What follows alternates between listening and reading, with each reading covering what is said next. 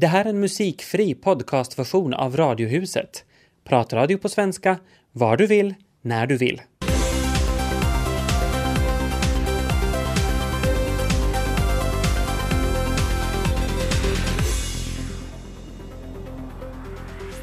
Hälsningar från ett vintervitt Åbo som skulle kunna stå i ett vykort med en bild från domkyrkan. Radiohuset sänder alltså idag från centrum av Åbo. Tina Grönros och Tobias Larsson i ditt sällskap i eten. Och alldeles strax får ni träffa årets sjukskötare. Hon kommer från Pargas.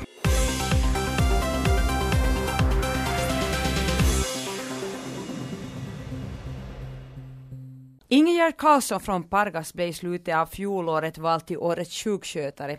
Välkommen till Radiohuset. Tack. Vad innebär det för dig att eh, sjuksköterskeföreningen i Finland valde dig till årets sjukskötare? No, det känns ju som en sån här erkänsla för det jobb som man har gjort. Och jag måste säga att först när jag fick veta att jag hade blivit vald så blev jag helt till mig att kors, att jag har ju inte gjort något speciellt. Mhm. Men sen så tänkte jag att nej, att nu har jag nu säkert gjort någonting då om de har valt mig och, och, och att jag bestämde mig för att jag ska vara riktigt glad för den här utmärkelsen och det har jag varit. Vad krävs det för att man ska bli årets sjukskötare? No, för det första krävs det att man är aktiv inom föreningen för att det är ju vi som, som är aktiva som de känner till. Så det, det kräver det och, och sen att man har då i den här lokala föreningen att det finns människor som, som tycker att man har en chans att bli vald och ställer upp en. Och sen att man har då människor som talar varmt för en och tycker att man är värd den här utnämningen. Mm. Eh, om vi då tänker på din arbetskarriär för att eh, lista ut att, eh, vad det som gör dig till årets sjukskötare, så vad allt har du jobbat med? Jag har jobbat på många olika ställen. Att från första början när jag blev färdig så jobbade jag på Åbo stadssjukhus. Helt enkelt för att lära mig finska. Och eh, sen efter det så har jag jobbat i perioder på hälsocentralen i Pargas och jag har jobbat på eh, universitetscentralsjukhuset här i Åbo. Och så jag jobbade på stiftelsen Hemmet i Åbo. Och så jobbade jag på nytt i Pargas som avdelningsskötare på bäddavdelningen där. Och sen jobbade jag på Åbolands sjukhus som avdelningsskötare för två avdelningar där i ett och ett halvt år. Och nu har jag då sen jobbat i snart tre år igen på stiftelsen Hemmet i Åbo. Du har jobb, bytt jobb ganska ofta. Vad beror det på? No, det beror på det att jag till min natur är sån att jag vill att det ska hända saker. Jag vill att det ska finnas milstolpar i mitt liv så att när jag tänker tillbaka att jag får liksom ordning på saken att det hände före och det hände efter. Efter någonting. Däremellan var jag i Norge ett år och jobbade och dit åkte vi just av den orsaken att vi tyckte att nu har vi fått våra barn och det händer inte något spännande. Så då måste man hitta på något spännande. Du åkte dit med hela familjen då? Ja, ja. Mm, mm. Nå, om du jämför hälso och sjukvården idag och för 30 år sedan när du utexaminerades från Helsingfors eh, svenska sjukvårdsinstitut, var det visst. Så hur anser du att eh, hälso och sjukvården har förändrats? Alltså den har förändrats massor. Det som jag upplever som väldigt viktigt och väldigt roligt är att, att den här sjukskötarens profession har blivit mycket mer starkare. Vi har fått en mycket självständig ställning. När jag tänker när jag blev färdig och under studietiden så, så var sjukskötaren mest läkarens hjälpreda. Nu har vi en, eh, som sagt egen profession. Det finns sjukskötare som har egna mottagningar och, och man ser behovet av, av oss som egen yrkeskår. Och vi har vår egen, egna fakulteter och, och så. Det tycker jag är väldigt, väldigt viktigt. För det, det är något helt annat än medicin. Vård är något helt annat än medicin. Mm. Är, är du som hjälpreda, tidigare hjälpreda till läkaren, märker du nu att patienterna vänder sig också till dig nu i första hand? Eller om det råkar finnas en läkare i samma rum så, så vänder sig patienterna ändå till läkaren? Det är ju det att vi är, det är helt skilda saker vi talar om. Vård och medicin är helt skilda saker. Och det tycker jag att människor har lärt sig. Och, och, och vi också som i, yrke så har fått den där egna yrkesstoltheten. Och, och så. Mm. Och sen en annan sak som har förändrats väldigt mycket så är ju datorn. Som har kommit in i, i vården. Och eh, som en människa som inte har fått det med mig sedan barnsben så har det ju väckt eh, delade känslor. Men eh, den är bra. Och vi har väldigt mycket som den kommer att ge oss. Det har varit mycket strul i början och jag tror att massor av vårdpersonal upplever att den är som en black om foten. Den gör jobbet långsamt. Men ja, det är synd, för, för jag ser det åtminstone att det kommer att föra med sig väldigt mycket gott. Och, och, och nu i synnerhet om vi får i, igång det här med, med egna patientjournaler. På, att, att liksom patienten kan ha den här aktiva rollen och ta del av sin vård. Och så. Mm, mm. Det bästa med jobbet, vad säger du Ingegerd? Det bästa med jobbet är ju människorna. Jag tror att alla som jobbar med vård i vårdyrken så tycker om människor. Det, eller man ska göra det i varje fall om man jobbar i vård. Och det tycker jag definitivt att det är det bästa att man får ha. För det gör att ingen, alla dagar är olika. Alla människor är olika. Det är härligt. Vad är det värsta då? Ja, vad ska jag säga? Det, det är kanske om att, att jobba med sådana människor som inte trivs i sitt jobb. Och, och, det är också svåra situationer man kan hamna in i. Att vara med och, och försöka hjälpa och stödja människor som är i faktiskt svåra situationer i sitt liv. Det, det är jobbigt. Finns det någonting som du skulle vilja ändra på då när du tänker på sjukskötaryrket? Ja, det finns väl mycket som man skulle kunna ändra på. Så Alltså, fortfarande så, så, tycker jag att uh, det finns väldigt mycket resurser hos sjukskötarna som inte ännu um, utnyttjas på alla ställen. Som till exempel? Som till exempel det här med den sakkännedom som vi har om vården. Att det skulle kunna mycket mer tas tillvara det. Att, eh, det är fortfarande så på, om vi tänker typ avdelningar, att, att det går enligt läkarnas ordinationer och så här. att och, och, det här samarbetet, det beror ju på människorna det också. Men att många ställen skulle man kunna ta mera nytta av de olika yrkesgruppernas kunskap. Vad annat eh, tycker du att eh, du skulle ändra på? Det beror ju så mycket på var man jobbar. Att, att vad det, det finns ju nästan på varje arbetsplats så finns det ju saker att ändra på. Sen är ju en stor sak är ju lönesättningen skulle jag ju gärna ändra på. Den skulle bra, kunna vara bra mycket högre. Mm. Du sa ju redan, Ingegerd Karlsson, att du har jobbat i Norge. Hur skulle du jämföra sjukvården där jämfört med Finland? No, nu är det så att där jag jobbade var en väldigt liten kommun. Så jag brukar försöka att inte dra paralleller så hemskt mycket. Eftersom men det blir väl lätt paralleller till Pargas kanske? Det blir till Pargas, men det här var en bra mycket mindre kommun. Men då, och det är också lång tid sedan, det var 97-98 jag var där. Men om man tänker så, så eh, personal tätheten var större i Norge. Det var bra mycket mera människor på jobb. Att det, var, det var en stor skillnad. Och sen är det ju i Norge så är det de här stora sjukhusen är statsägda. Och staten har hand om specialsjukvården så den kostar ingenting för, för människorna som uppsöker specialsjukvård. Men primärvården kostar. Mm. Det är en sån uppdelning där. Mm. Man lockar ju sjukskötare till Norge med bättre löner. Det talar ju redan om att lönesättningen här skulle man nog kunna göra en hel del åt. Eh, vad, vad, tycker du om det att eh, det utbildas sjukskötare hos oss, Tjum, sen försvinner de till Norge? Mm. Ja, men så länge eh, lönen är så här så tror jag att vi står inför det faktum och sen också det att eh, människor vill pröva på olika, att jobba på olika ställen. Jag tycker det är bra att man prövar på olika områden. Men det är klart att eh, vi får hoppas de kommer tillbaka. Och som gäst här i Radiohuset har vi Ingegerd Karlsson från Pargas som i slutet av fjolåret blev vald till årets sjukskötare. Idag Ingegerd jobbar du inom äldreomsorgen. Hurdan vård och omsorg tycker du att de äldre får idag? No, jag tycker ju såklart att den vård som de får hos oss är bra.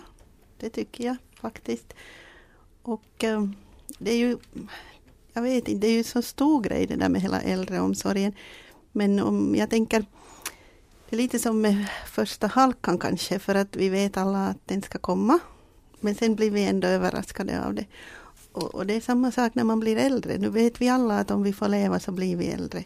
Men sen ändå blir man överraskad om när ens föräldrar blir äldre. De börjar behöva mycket hjälp och så här. att, att det man borde kanske, eller jag tycker att man borde mer öppet tala med sina barn om hur man vill ha det, medan man ännu är frisk och, och ung, relativt ung. som jag, jag är 52, så jag tycker att det börjar vara dags att säga hur man vill ha det. Och, och göra också folk, barnen uppmärksamma på att man blir äldre och, och, vad det kan komma emot och så här. Att det är många nu för tiden som har, inte har den här äldre generationen nära sig. Att man kanske inte upplever sina morföräldrar och farföräldrar och så där i, i, varje dag. Så det kommer lite överraskande. Och också vi människor har tendens att skjuta ifrån oss det att vi ska bli gamla. Mm. Mm. I ditt jobb eh, på stiftelsen Hemme i Åbo så har du varit med om att utveckla vårdplaneringen och jag blev lite nyfiken på att höra att vad går den ut på? Vårdplanering det går ut på att, som ordet säger, att man planerar vården. Alltså mm. förenhetligar så att alla vet vad det är man vill göra med just den här pensionären och hur den vill bli omskött och hurdan typ av vård den människan vill ha. Så att um, det finns en människa som är mera insatt i, i den här människans liv och, planerar det då framåt och, och hur det ska bli. Och om det blir förändringar så gör, gör om planerna. Det är det, det det går ut på. Mm. Hur mycket involverar man då själva patienten eller klienten i det här? Du talar ju också om det med att det här med datorer möjliggör ju också att patienten kan vara med mm. i, i vården. Ja, i, i, eller delta. Ja, alltså det jag talar om datorer så är ju det här att du kan själv liksom ha kontakt till dina patientuppgifter mm. hemifrån. Typ. Att eh, det, I vårdplaneringen på hemmet så de, de pensionärer som kan ta del i, som kan säga sin åsikt och vet vad de vill, så det är klart de, de är med. Men inte ko konkret på det viset att de, de har med datorn att göra. Men att. Mm. Vad är sen skillnaden mellan privat och kommunal äldreomsorg? Så som jag har upplevt det så är det ju det att, att det här privata hemmet är så mycket mindre. Det är så mycket lättare att jobba i en liten organisation eftersom det är så mycket kortare väg från, från en människa till en annan. Att om man jobbar i en kommun så är vägen lång till beslutsfattarna. Och det är många steg och, och det är klart att ett stort system så ska samköras så att det går, du ska göra upp din budget och det är en gång i året och du i, på hemmet så kan man när som helst säga vad man behöver och det, det går. Det, det känns åtminstone att man behöver sätta så hemskt mycket mindre energi på det. Det här låter ju jättebra men det går lite i strid med alla de här nyheterna som vi har mötts av när det gäller privata vårdföretag om använda blöjor som vägs och i vissa fall kläs på på nytt och så får de ligga åldringarna dagarna i ända utan att någon hjälper dem att klä på sig eller stiga upp. Um, till och med rapporter om hur, hur äldre svälter ihjäl på åldringshem. Hur vill du kommentera sådana rapporter? Jag måste säga att jag har inte aldrig själv stött på det. Jag har varit med om att jobba såklart under 90-talet när det var verkligt sparåtgärder och då jobbade jag i, i kommunen. Men aldrig upplevde jag att vi skulle ha behövt spara på, på att byta blöjor eller att mata eller sådana saker. Det var sparkrav på olika inventarieanskaffningar och vikariebehov. Man måste försöka använda så långt som möjligt, klara sig utan och så, men, men aldrig. Så, så jag, jag måste säga att sånt har jag inte mött. Överdriver medierna då eller är det de anhöriga som, som överdriver? Inte tror jag att någon nödvändigtvis överdriver. Det är säkert människor som har just upplevt det här. Och så är det, du, du hör många historier från, från både sjukvården och äldreomsorgen om där Mm, inte man har kunnat nå varandra i kommunikationen tror jag. Det är många gånger sånt som ligger bakom. Och sen är det ju den privata äldreomsorgen så det, jag tror inte att det riktigt går att förenhetliga eh, vinst i privat äldreomsorg. Att hemmet är en stiftelse. Jag tror att det, det kan vara svårt att få äldreomsorgen att vara vinstbringande. Mm, mm.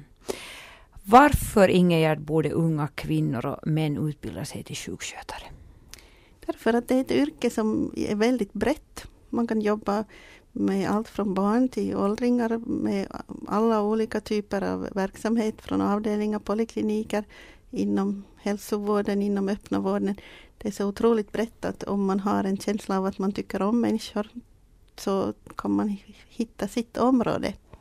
Och man kan byta så som jag har gjort. Och det känns att man förnyar sig på det viset många gånger om un under sina, sitt arbetsliv. Har du ännu några oförverkligade jobbdrömmar? Jo, det har jag. Det måste man ha ända till sista dagen när man går i pension. mm, så. Är det drömmar som du alls vill yppa här? Jo, alltså jag drömmer om alltid, varje gång jag jobbar någonstans så drömmer jag om en fungerande arbetsenhet där människan känner att uh, hon förverkligar sig själv. Att hon går nöjd hem från jobbet, har gett och fått. Är det sånt som du har fått vara med om många gånger? Jo, mm. nu har jag det. Mm. Och ännu här kan jag säga att sjuksköterskeföreningen som då eh, utsåg Ingegerd Karlsson till årets sjukskötare i slutet av fjolåret så motiveringarna lyder så här i förkortad form. Positivt och kreativt arbetssätt, kunnig, lugn och balanserad. En god ledare som kan hantera problematiska situationer på ett konstruktivt sätt kan samarbeta, lyssnar och har humor. Bland annat detta. Wow! Grattis till utnämningen Ingegerd Karlsson. Tack. Förra året var Åbo Svenska Teaters bästa år någonsin i publiksiffror räknat. Grattis teaterchef Joakim Tiblin. Tack så mycket. Eh, varför blev det rekord just förra året? Ja, det beror på många olika orsaker. Dels hade vi en enorm framgång med Les Misérables som har blivit den mest spelade pjäsen under hela teaterns 100, över 170-åriga historia. Men sen hade vi en hel del andra pjäser som också var på repertoaren som gick väldigt bra. Bland annat Henrik en tönt som turnerar fortfarande ute i, i skolor och att vi hade ett lite speciellt år. Vi samarbetade med Riksteatern och Vasa Teater året innan och, och på våren nu 2011 så var vi, hade vi en turné i hela Sverige tillsammans med Riksteatern som också bidrog till de här goda publiksiffrorna. Hur känns det att slå publikrekord? Nu, visst är det ju roligt och i synnerhet när man noterar det att nu, nu, nu har vi igen nått en sån här punkt så är det bra att stanna upp och fundera och, och lite njuta av det. Samtidigt som vi på teatern är hela tiden liksom på gång och på väg och tänker framåt och har lång framförhållning i planeringen. Så att det, och för mig som chef så är det ibland svårt att leva här och nu när man egentligen håller på att titta på att vad händer om två år.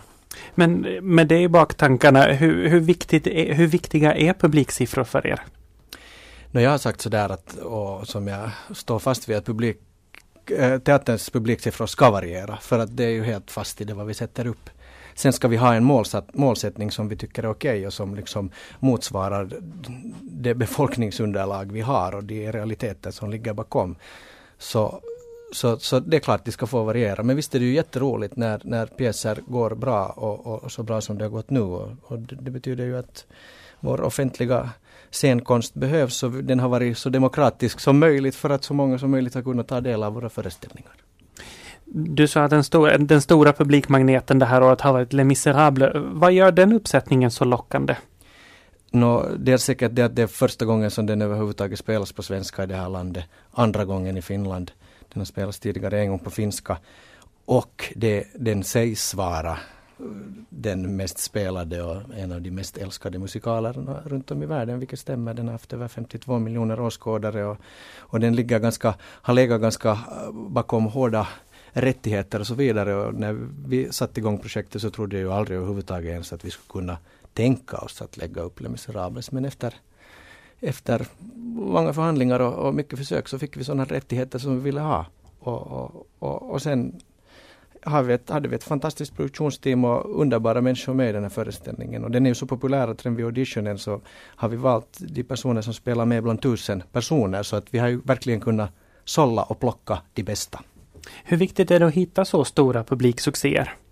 No, som jag sa tidigare så visst är det viktigt då det gäller stora uppsättningar som också är dyra så måste de gå runt och, och så vidare. Och, och, och, och sen när vi har en teater utgångspunkt som vi har i Åbo, att vi, vi spelar för en väldigt bred publik. Så då är det viktigt. Men att det är klart, det ska få variera. Hur hittar, ni, hur hittar man pjäser att sätta upp? Jag menar, ni ska ha ett brett utbud. Hur, hur går ni tillväga när ni ska söka fram material?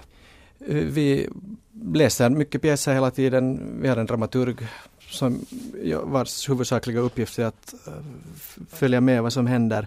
Likaså ingår det väldigt mycket i mitt jobb. Vi har vårt konstnärliga råd. Vi tar pulsen hela tiden och letar efter intressanta saker och för en intern dialog både och, och utåt med olika konstnärer om vad, vad, vi vill spela och så slår vi ihop dem sen och, och tittar vad är realistiskt och, och vi pusslar hela tiden.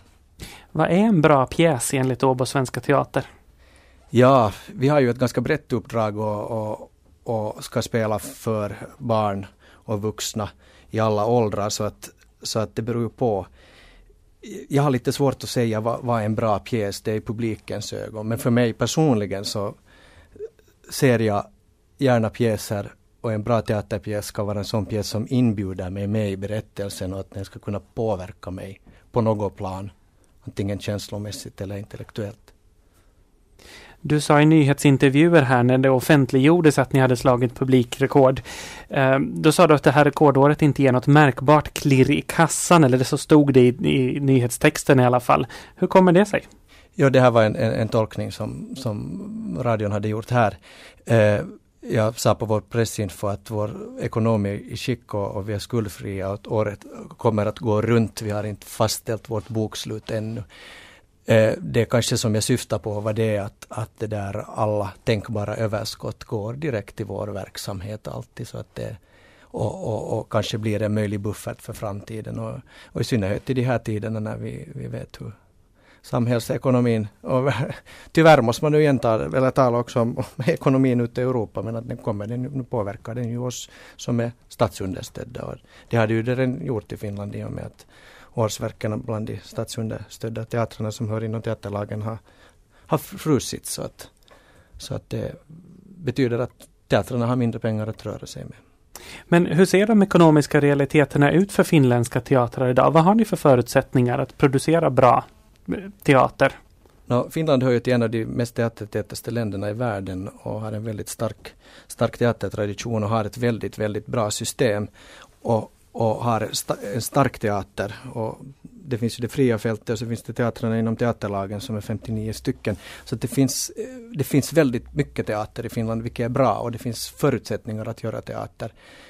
Sen är det klart att, att med vilka realiteter jobbar man och vad betyder sänkta bidrag för den här verksamheten? Just nu skulle jag säga att det är väldigt bra. Och det som hände under förra regeringsperioden när teatrarnas understöd också höjdes väldigt märkbart så var bra för att skådespelarlönerna till exempel och teaterarbetarnas löner har legat i en enorm lönegrop.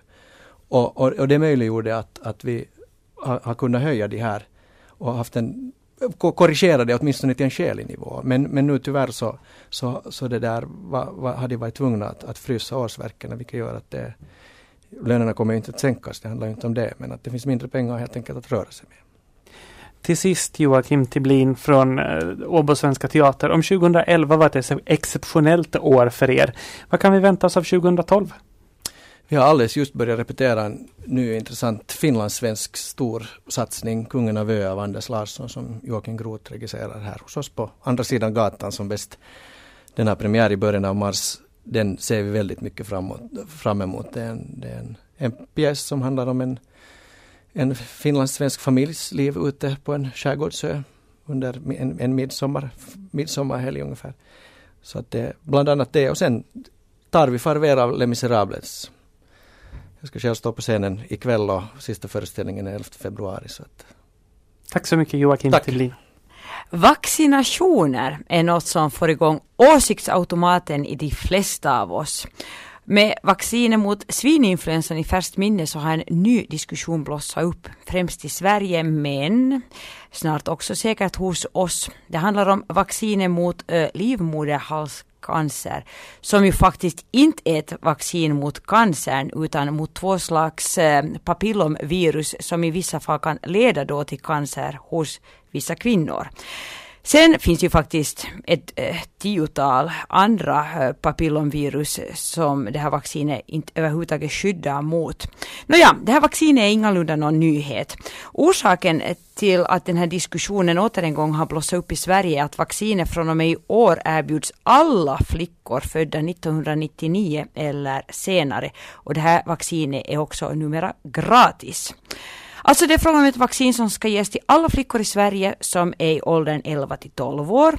Eh, det här vaccinet har testats.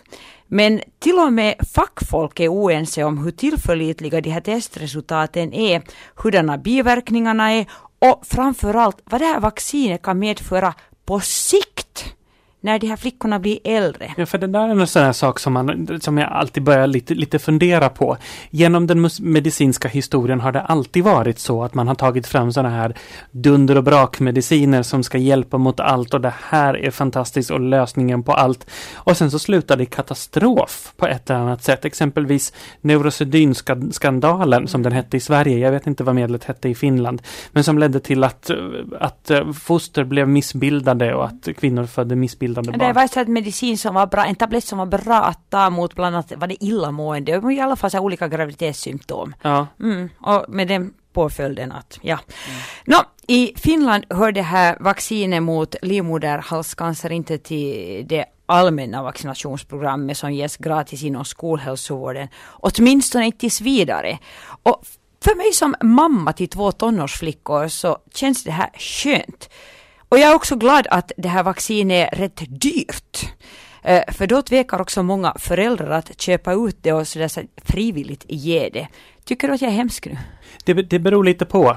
Det beror lite vad du baserar den här uppgiften på. Jag menar, det finns, det är klart att det finns en massa vaccin som är bra att ta. Det finns eh, sjukdomar som man helt bra kan vaccinera bort och som helt bevisligen inte har gett värre biverkningar än att eh, folk, befolkningen i stort mår bra av det.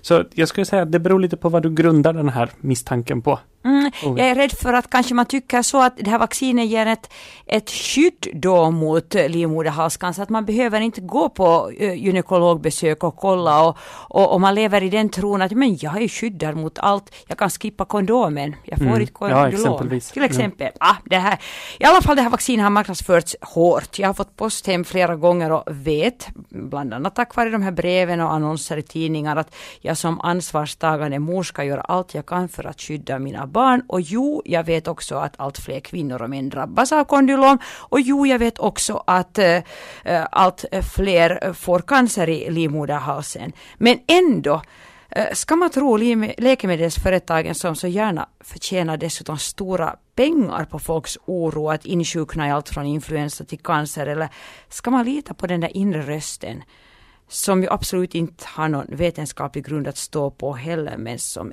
ändå tvekar? Jag har inga svar.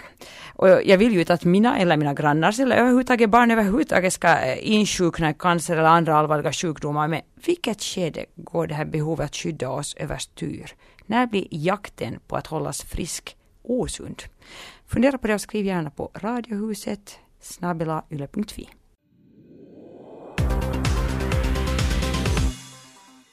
Det finns något skönt med att kommunicera med ett eh, begränsat antal tecken.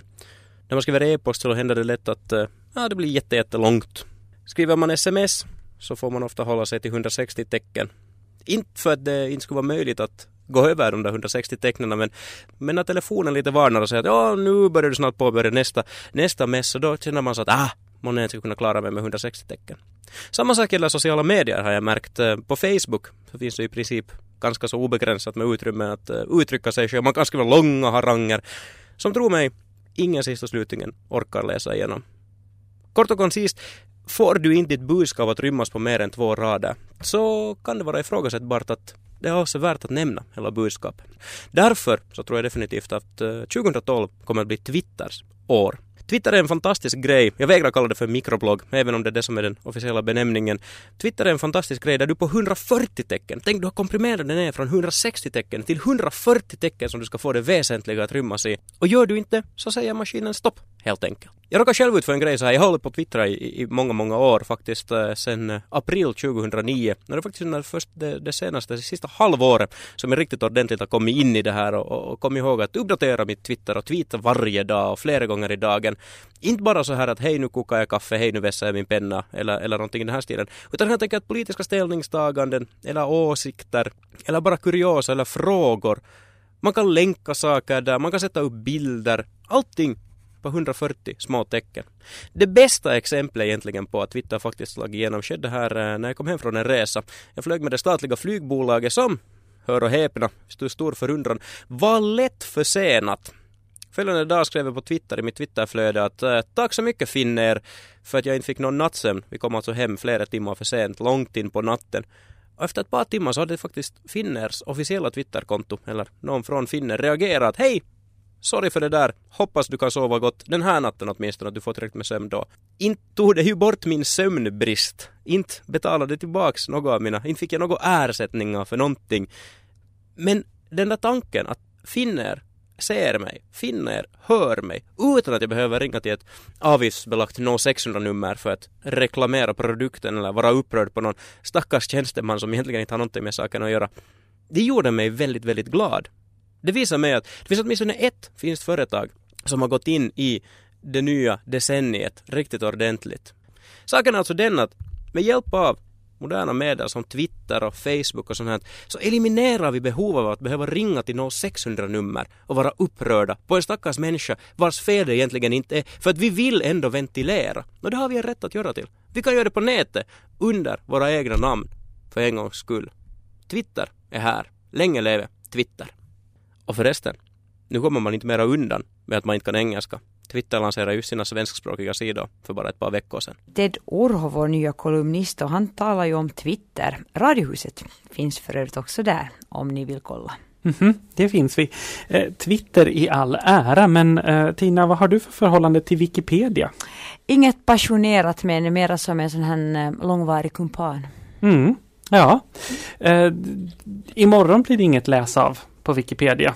Alltså, jag är en sån sådär, jag brukar kalla mig för Wikipedia-pundare. Jag, jag är sådär att jag kan fastna på Wikipedia och läsa. Först så läser jag en artikel om italiensk ost och sen så länkar den vidare till någonting om franska revolutionen som länkar vidare till någonting om någonting helt ja, men, annat. Ser du sådär inte jag.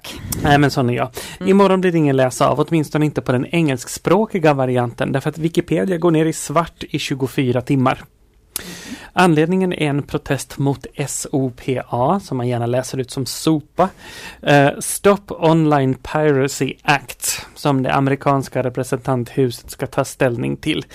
Lagförslaget är till för att stoppa all form av olovlig distribution av upphovsrättsskyddad material, musik, litteratur, film, men också läkemedel, klädesmärken och så vidare. Den här lagen hejas på livligt av film och musikbolagen exempelvis. Eh, och det förstår man ju. Jag menar inte, jag förstår ju att skivbolagen inte vill att man ska ladda hem eh, Madonnas nya gratis eller den senaste storfilmen utan att betala eh, biljettpris. Jag förstår det. Men den här lagen skulle få väldigt långtgående konsekvenser. Vi kan ta ett exempel exempelvis. Um, man hittar ett gammalt videoband hemma med en liten filmsnutt som man tycker är jättekul och så vill man sätta ut den på Youtube. Fel! Det får man inte. Någon annan äger rättigheterna. Du begår ett lagbrott. Du får bara lägga upp saker som du själv producerat eller som du själv äger rättigheterna till. Mm-hmm. Mm, ett annat exempel. Din kompis har länkat upp ett jätte, en sån jättekul humorbild på Facebook. Du vet, ofta som, händer inte det. Ja, men hela tiden. Mm. Folk sätter sådana hela tiden. Du skrattar en lång stund och vill dela bilden med alla dina vänner och trycker på dela-knappen. Fel! Det får du inte! Ah! Bilden är inte din. Eh, någon annan har skapat den, laddat upp den, någon annan äger den. Du får bara använda bilder du själv har tagit eller som du äger rättigheterna till. Uh, vad vi är kriminella. Wikipedia som använder sig av mängder av fakta som någon annan har forskat fram och publicerat skulle förmodligen få lägga ner. Mm. Inte heller Google skulle kunna fortsätta sin verksamhet som idag eftersom man länkar vidare till saker som man inte äger. Dessutom så skär lagen kraftigt i rätten att vara anonym på nätet och möjliggör i värsta fall nätcensur av det slag som exempelvis Kina och Iran använder sig av. Slutet för internet, säger Wikipedias grundare. Verkligen inte särskilt kul, säger jag.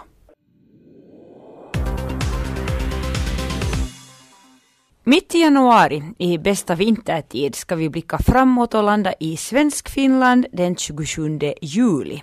Då öppnar femte konstrundan när konstnärer, hantverkare och formgivare i tre dagar öppnar dörren till sina hem och ateljéer. Med i Radiohuset har vi Dan Bäckman från föreningen Åbolands hantverk. Hej Dan! Hej! Ansökningstiden till Konstrundan 2012 inleds om några dagar. Vem vill ni ha med i år?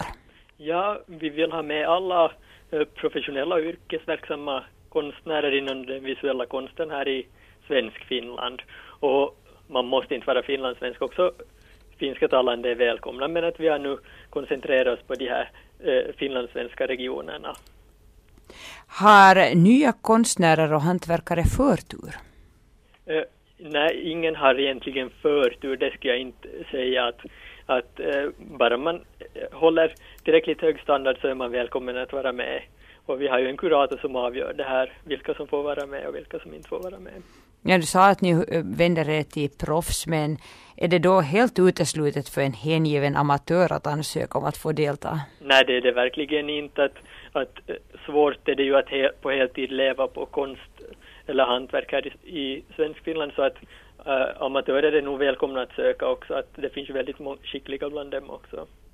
Har ni något tema för Konstrundan 2012? Nej, det har vi inte. Att, att tema är väl mera det här att, att man besöker, som det alltid har varit, att man besöker konsten där den skapas. Och att någon sån speciell inriktning kommer vi inte att ha. Det, det, är så, det är så stor variation redan på alla som deltar att därför är det kanske lite onödigt att ha något speciellt tema. Att alla har ju sina egna inriktningar, vad de håller på med och så här. Hur många konstnärer och hantverkare brukar rymmas med? No, vi har haft det har varit mellan 130 och 200 besökspunkter under de här fyra tidigare åren. Att det har varierat lite och mellanåt har eh, vissa, de varit med som grupper och då har det varit flera på samma besökspunkt. Vissa år så har samma konstnärer ansökt enskilt och så här men att mellan 150 och 200. Mm. Hur går sedan ansökningsprocessen till? Det går till så att man ansöker på vår hemsida Eh, www.konstrundan.fi. Där kommer vi att publicera det här elektroniska ansökningsformuläret. Och det fyller man i då. Och där sätter man också med några bilder och sin CV. Och sedan då den här ansökningstiden är slut, 22 andra, så börjar vi gå igenom de här ansökningarna och jag lämnar över dem till vår kurator, Roger Gustafsson, som sedan går igenom och sen han fattade det här beslutet och sedan i mitten av april så meddelar vi senast alla att vilka som är med och vilka som inte är med. Förutom att man ska vara villig att öppna dörren och visa sin ateljé, så vad annat krävs av de som eh, antas till konstrundan? No, egentligen krävs det ingenting annat. Att det som krävs är att man förstås har möjlighet att vara på plats då och kan genomföra det här eh, hela evenemanget. Det är ju, krävs att man är där då medan konstrundan pågår i sin ateljé och tar emot besökare och så här. Och sen en, en liten del faller också på deltagarna att marknadsföra själva konstrundan själva. Att, och speciellt så att man nu hittar fram till varenda ateljé. Att det, sätta upp lite affischer och, och vägvisare så att folk hittar fram. Mm. Vad får konstnärerna i gengäld? No, de får ganska mycket marknadsföring för det första. De syns här på vår hemsida. Vi trycker ju upp den här Konstrundan-tidningen varje år som går med alla finlandssvenska dagstidningar och delas ut i ganska stor upplaga. Så det är mycket synlighet. Sen brukar vi också ordna lite sådana här föreläsningar och workshops ibland för de här deltagande konstnärerna. Till exempel har vi haft om bildbehandling och så här. Att det finns många fördelar med att vara med. Mm. Och för besökaren så förutom ateljébesök eh, lovar Konstrundan 2012 också bjuda publiken på nya upplevelser. Vad då Dan Bäckman? Ja, no, alla har kanske inte varit hos en, hemma hos en konstnär och, och sett det här att, eh, att det är ju det som är, det är lite spännande att gå och se själv så, så fick jag förra året till exempel se glasblåsning för första gången. Och det var en ny upplevelse för mig då jag besökte en glasblåsare i Nagu. Mm. Så att många sådana här konsterfarenheter rikare kan man bli om man besöker Konstrundan. Och Konstrundan 2012 ordnas alltså runt om i svensk Finland från och med den 27 till den 29 juli. Tack Dan Bäckman. Tack så mycket. Uh, nu är det dags igen. Vi hade en ordentlig eurokris och så här eurostorm före jul.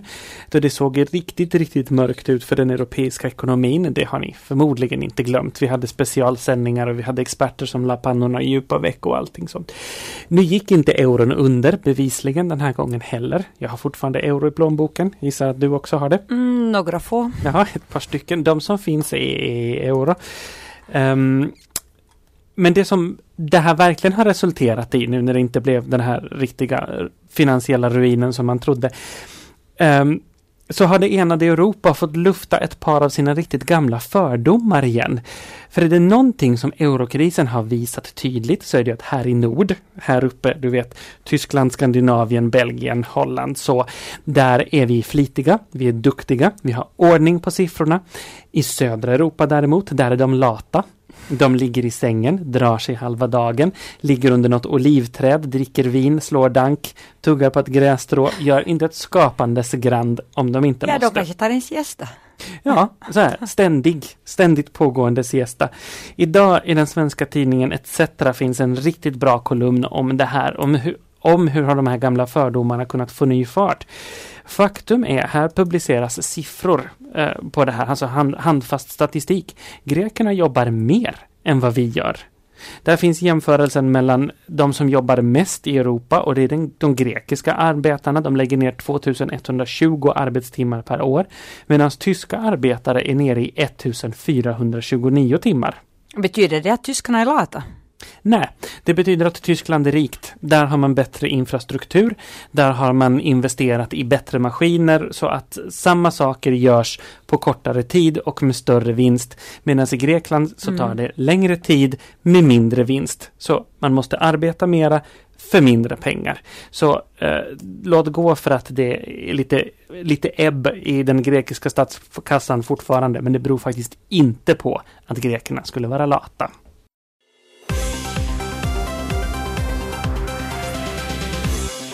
Det här var en musikfri podcastversion av Radiohuset som sänds i Radio Vega måndag till torsdag. Mer information om programmet hittar ni på svenska.yle.fi radiohuset.